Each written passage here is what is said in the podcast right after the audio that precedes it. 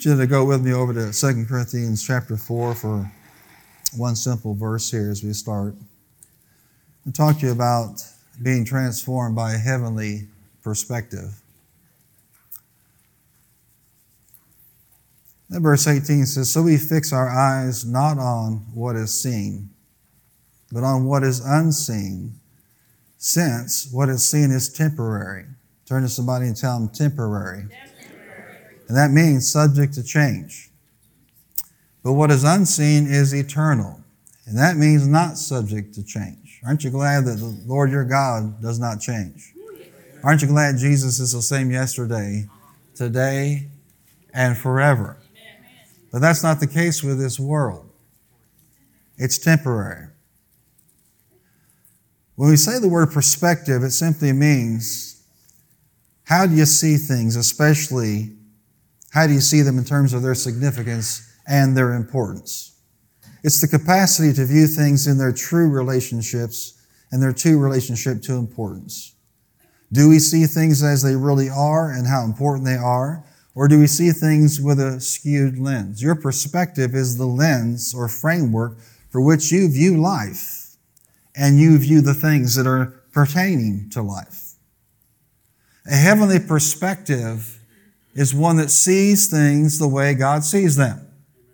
And how many know it's very different from the way a lot of people see things today, even in this nation?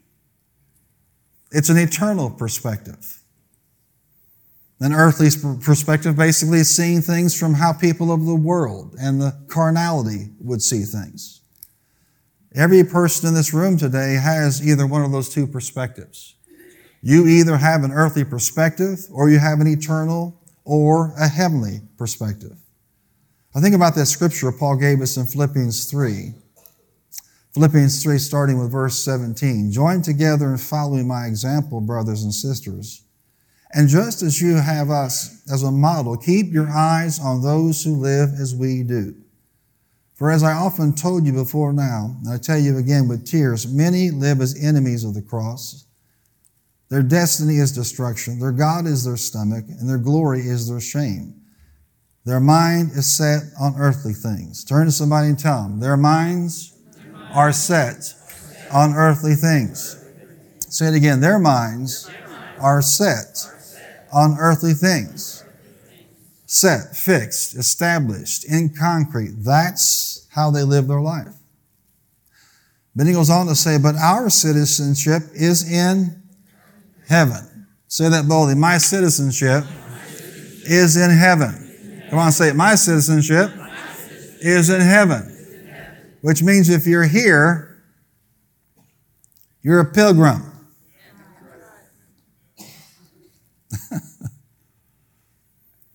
and we eagerly await a Savior from there, the Lord Jesus Christ, who by the power that enables him to bring everything under his control will transform our lowly bodies so that they will be like his glorious body. Right there, you see a connection between our perspective and our transformation. Our perspective and God's desire to make us like his son.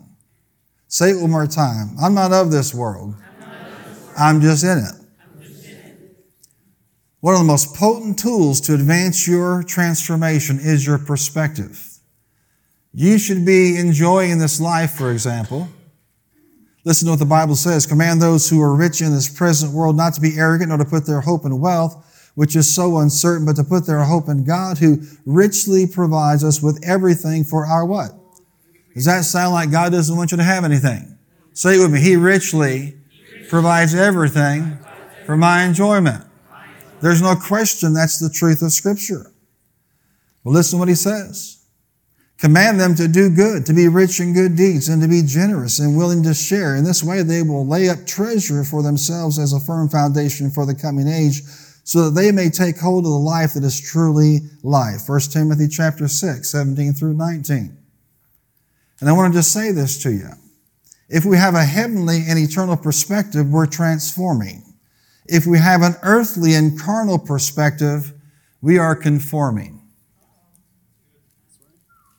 And you and I are not taught to conform to this world. In fact, Paul said to do the opposite by the renewing of the mind, be transformed where? First here, and then, of course, in your life.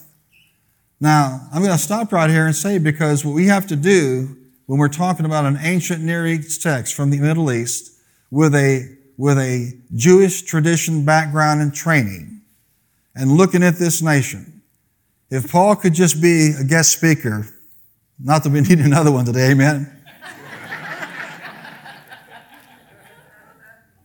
I'm telling you, you are blessed by a lot of nuggets. Blessed. Said, I was blessed by so many nuggets of truth. He would look at you and he would look at others in this town. He'd look at Christians throughout this nation and he would call every one of you rich.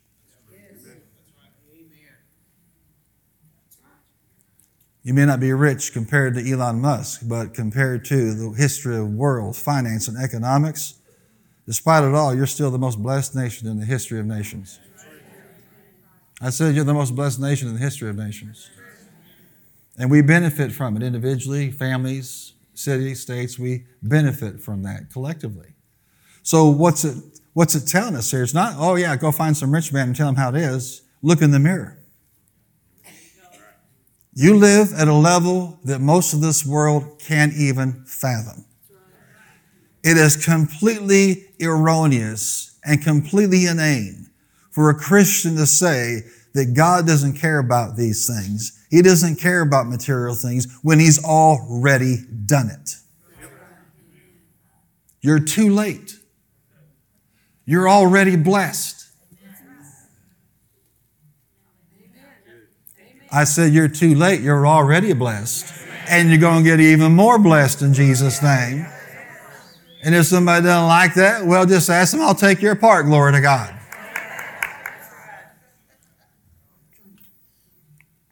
it all boils down to this being that child of God and understanding what real success is. I was just a college student. I was trying to navigate between the call of God and really what I had planned for years to do. And I was going to medicine, and the Lord made it plain to me. But there was an individual in this church at the time, and uh, he looked at me one day and he said this.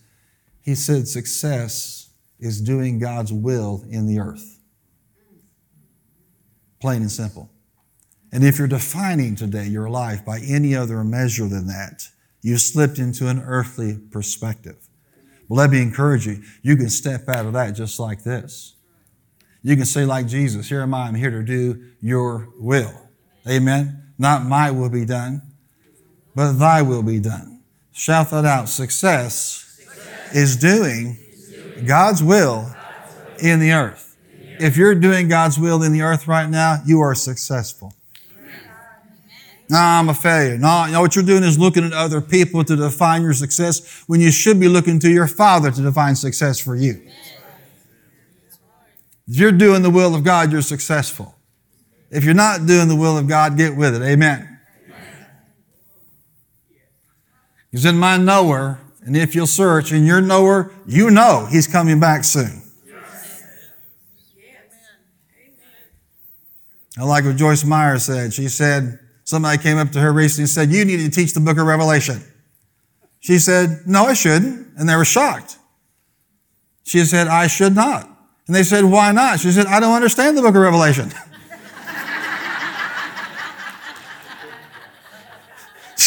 she says a thousand theories on the end times. And she goes, I'll share, I'll share you what, what my theory is. Be ready to go when it comes.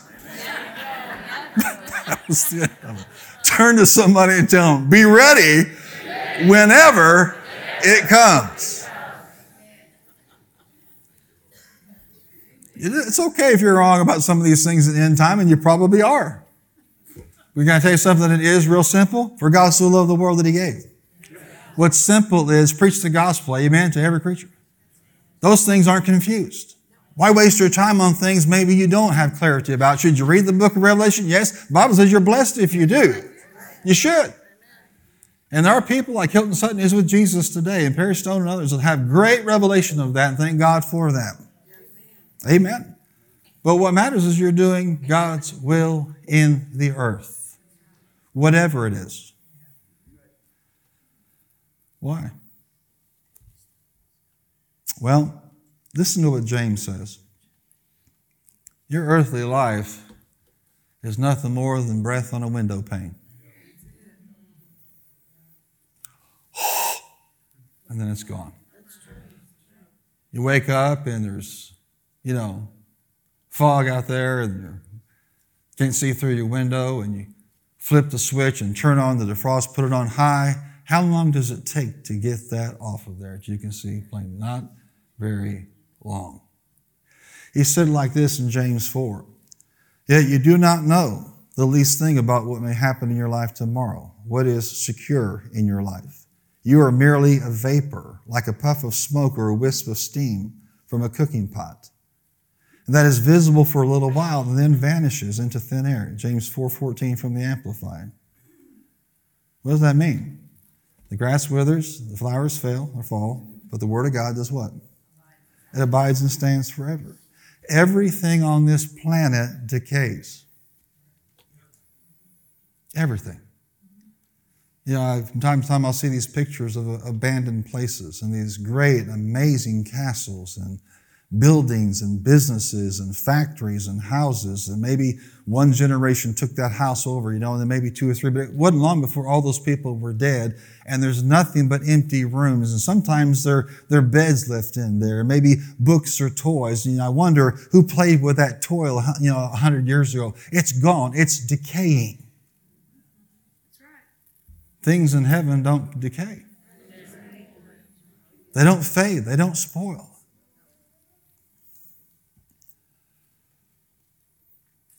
Every building, every church. I'm fascinated by churches that were long ago shuttered and, and torn and weathered by the various storms and whatnot that came upon them. And you can see and you wonder what went on in there. Who got saved in there? Who preached there? What, what went on in that building? But it's just a building.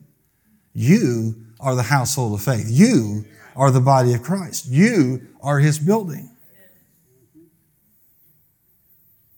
Nations decay, empires, families, grave sites, millions of grave sites with no one to tend them anymore, darkened by the elements.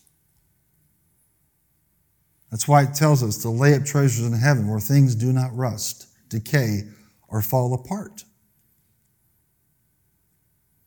In other words, all the things we think that matter in this earth money, influence, possession, power, success, and fame what should matter first and foremost in your life is doing the will of God in the earth.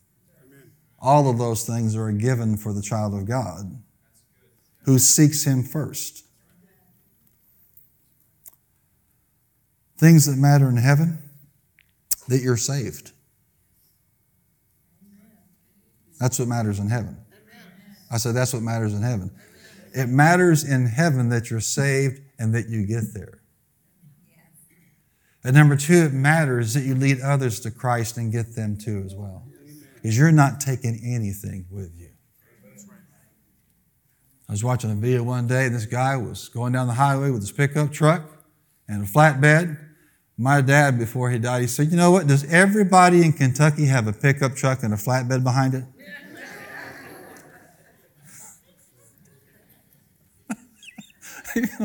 he goes, I've never seen like this in my entire life. And this guy was going down the highway with a pickup truck and a flatbed and a porta potty.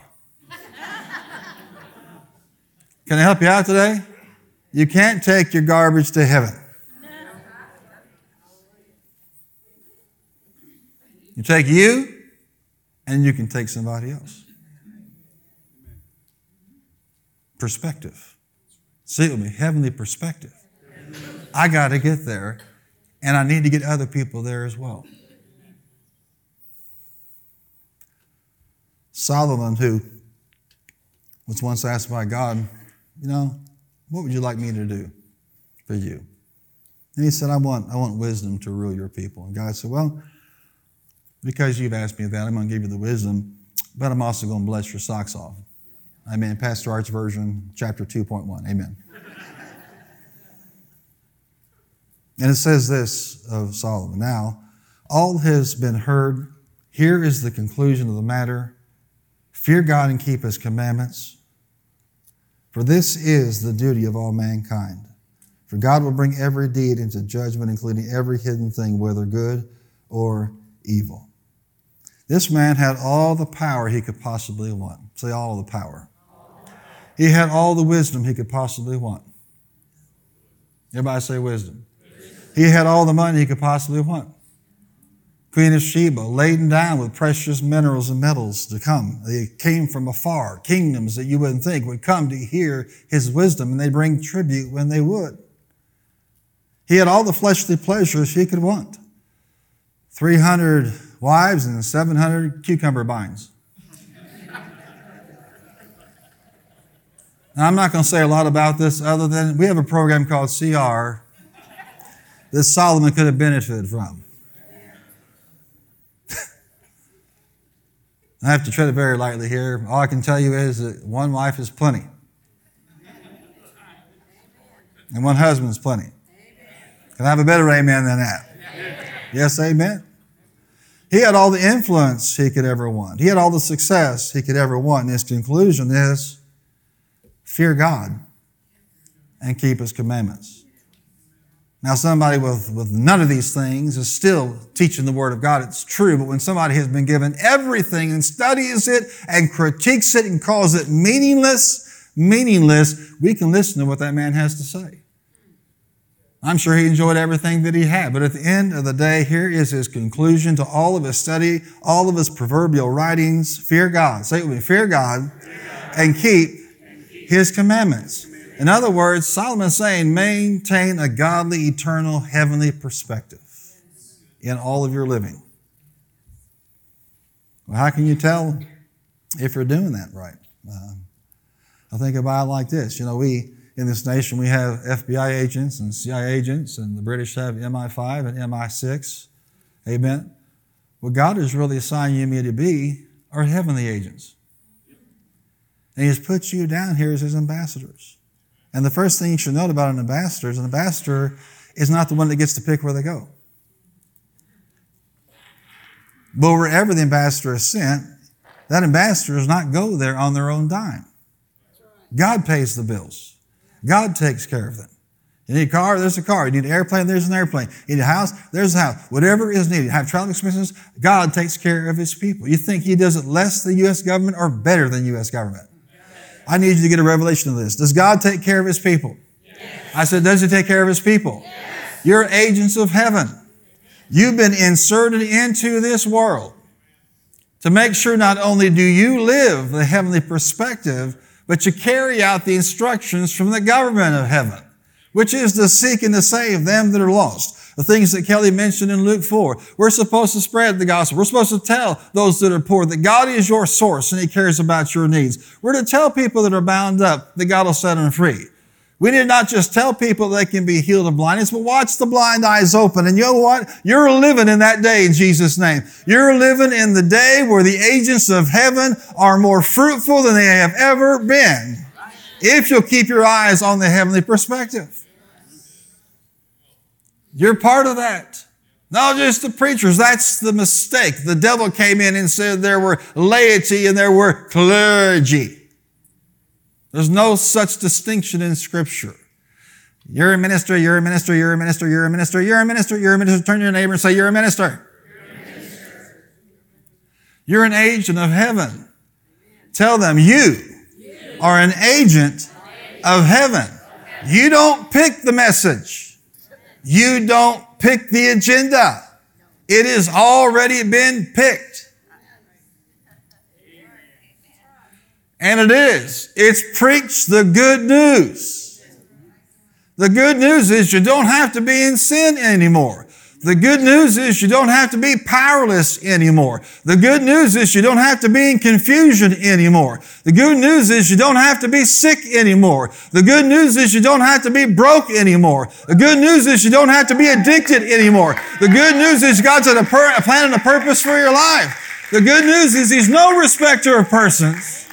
The good news is if He did it for Paul and healing, I got his name right, hallelujah, He'll do it for you. If you accept it.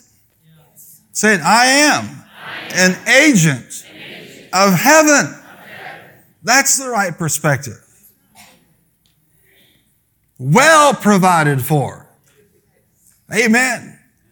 Have you ever seen some of our ambassadors in the way they travel? That's right. You fly them over there in a cargo plane.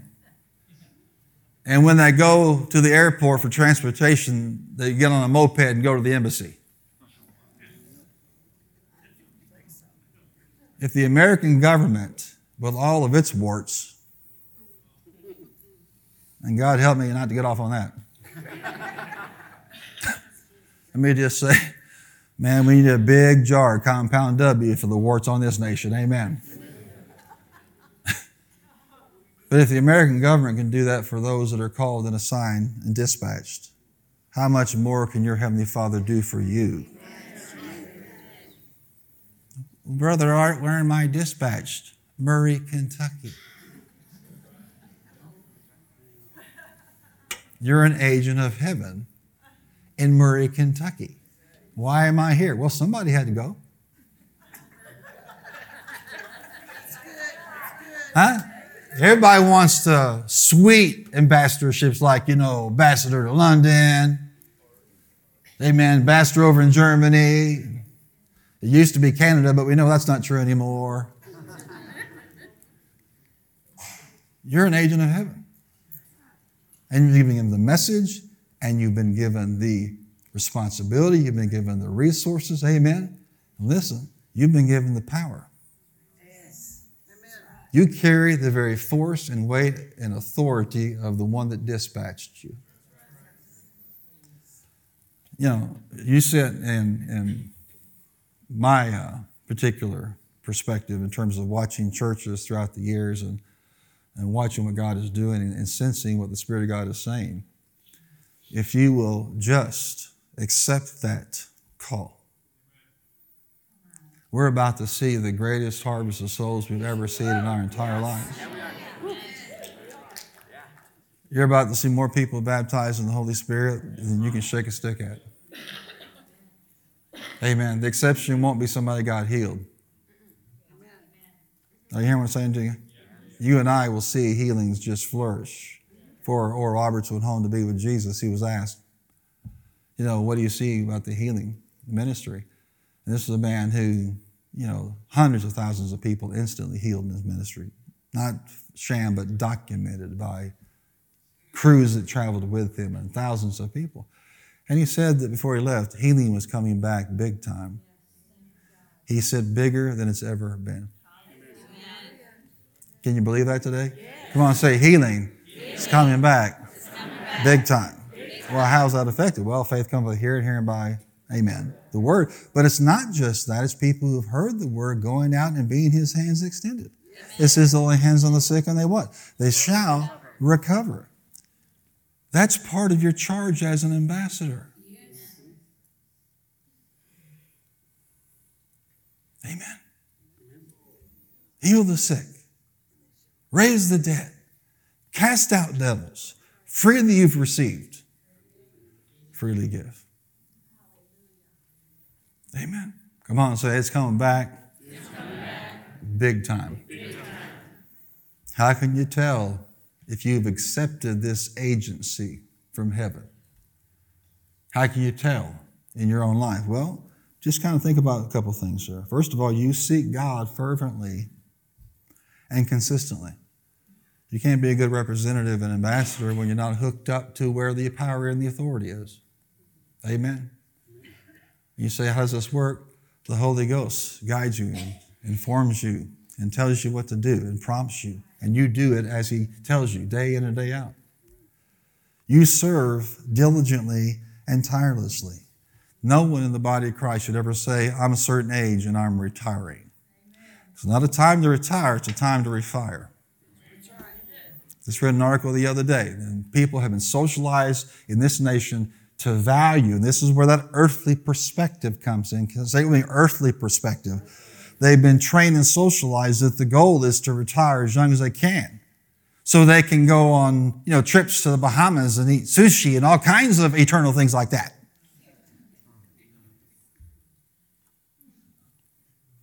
50, 55, 60, because you know everybody's prime when they're about 40. No, according to studies, your most productive years, number one, will be between 60 and 70, and 70 and 80 is the second. Did you hear what I said? If you have gray hair, you should step right up and in the praise God right now. Amen. Let me put it this way. If it's under hair color, you should still praise the Lord because your best days are ahead of you. Did you hear what I said? 60 to 70. Watch this. 70 to 80.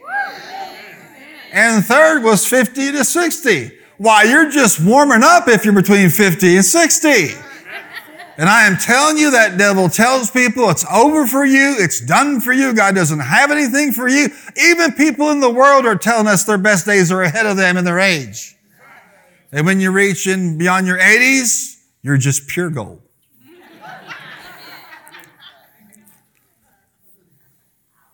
wisdom.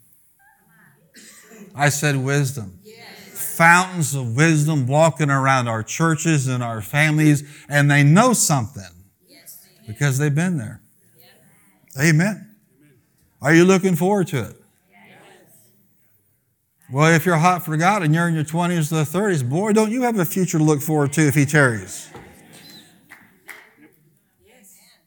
Glory to God. Saying, I'm an agent of heaven. I've been dispatched by heaven I have a message. I have provision. I have a mandate. I have power. People get healed. People get delivered. People get saved. People get renewed as I reach out. If you've been in this church a while, you have heard me say this, and this probably now goes back 10, 12 years. I have said this, and I believe it, and I believe it's true to this day. The next great outpouring of the Holy Ghost is not coming from a platform. It's coming from the people. Because here's the, here's the socializing and the mistake that these folks are agents that preach and teach the apostles and the pastors and the evangelists and prophets, you know, those that teach the word of God. You know, those are the agents. There's the error. There's the lie. You were all deputized. And you know what's happening? The body is waking up to that reality. What happened, watch this, what happened in Asbury was not some preacher led outreach. You know what that is? Hear what the Holy Ghost is saying. That is just a sample. It's just a sample. Kids realized they were heavenly agents. Amen. So, how do you maintain this perspective with everything coming at your mind? Everything that's going on, all the white noise? Well, your message is should you choose to accept it?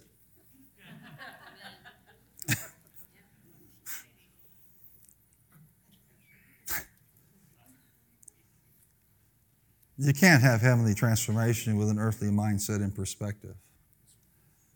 So these principles will help guide you every single day. You probably should write these down on a card, on a sticky note, put them on your phone, whatever. Fix your eyes on things above. Amen. Fix them. He's going to take care of everything down below. Everything. Exceedingly, abundantly, above all that you can ask, think, or imagine, He will take care of. But fix your eyes on things above because your gaze affects your transformation. You attract what you gaze at. And that will either propel your transformation or it will block it. The Bible says in Colossians 3 Since then you have been raised with Christ, set your hearts on things above, where Christ is seated at the right hand of God. Set your minds on things above, not on earthly things, for you died, and your life is now hidden with Christ in God. When Christ, who is your life, appears, then you also will appear with him in glory.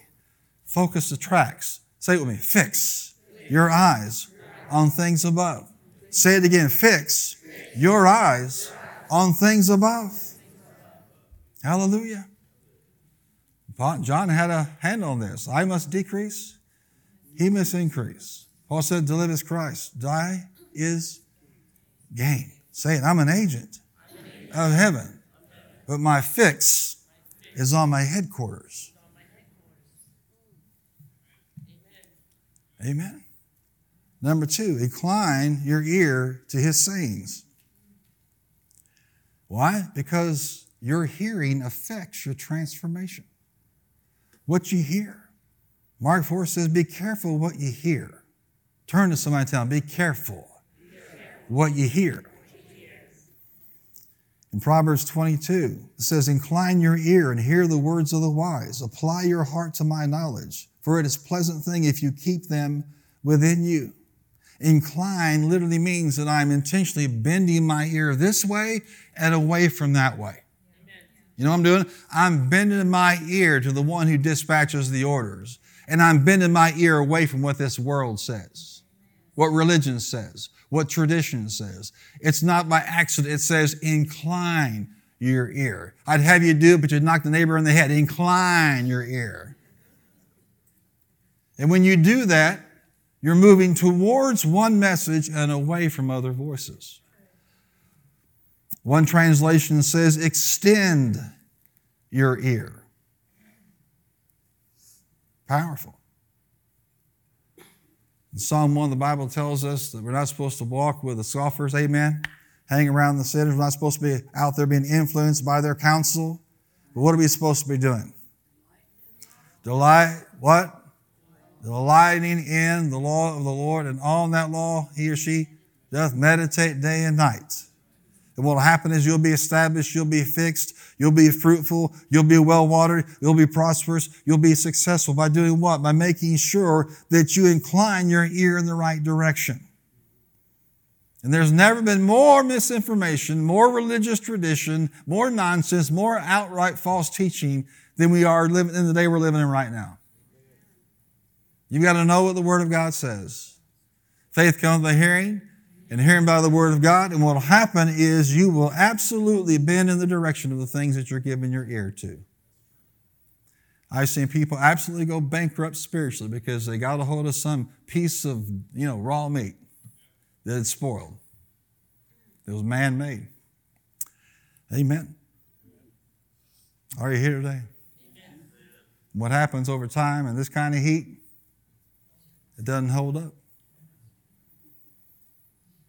Why? Because people are adopting what they think is the right message, their message, instead of getting dispatched from God. If you want a clue, listen to what God told Jesus he was supposed to do, and you'll know what your orders are. Number three, watch your mouth.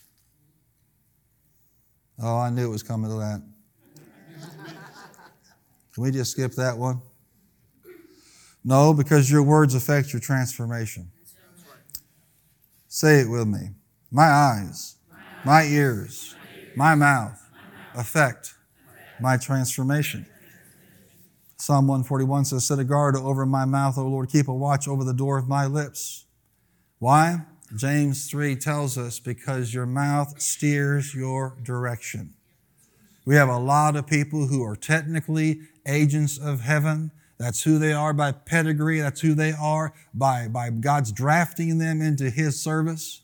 And yet, because of their mouth, they're moving in a direction counter to their command and their mandate.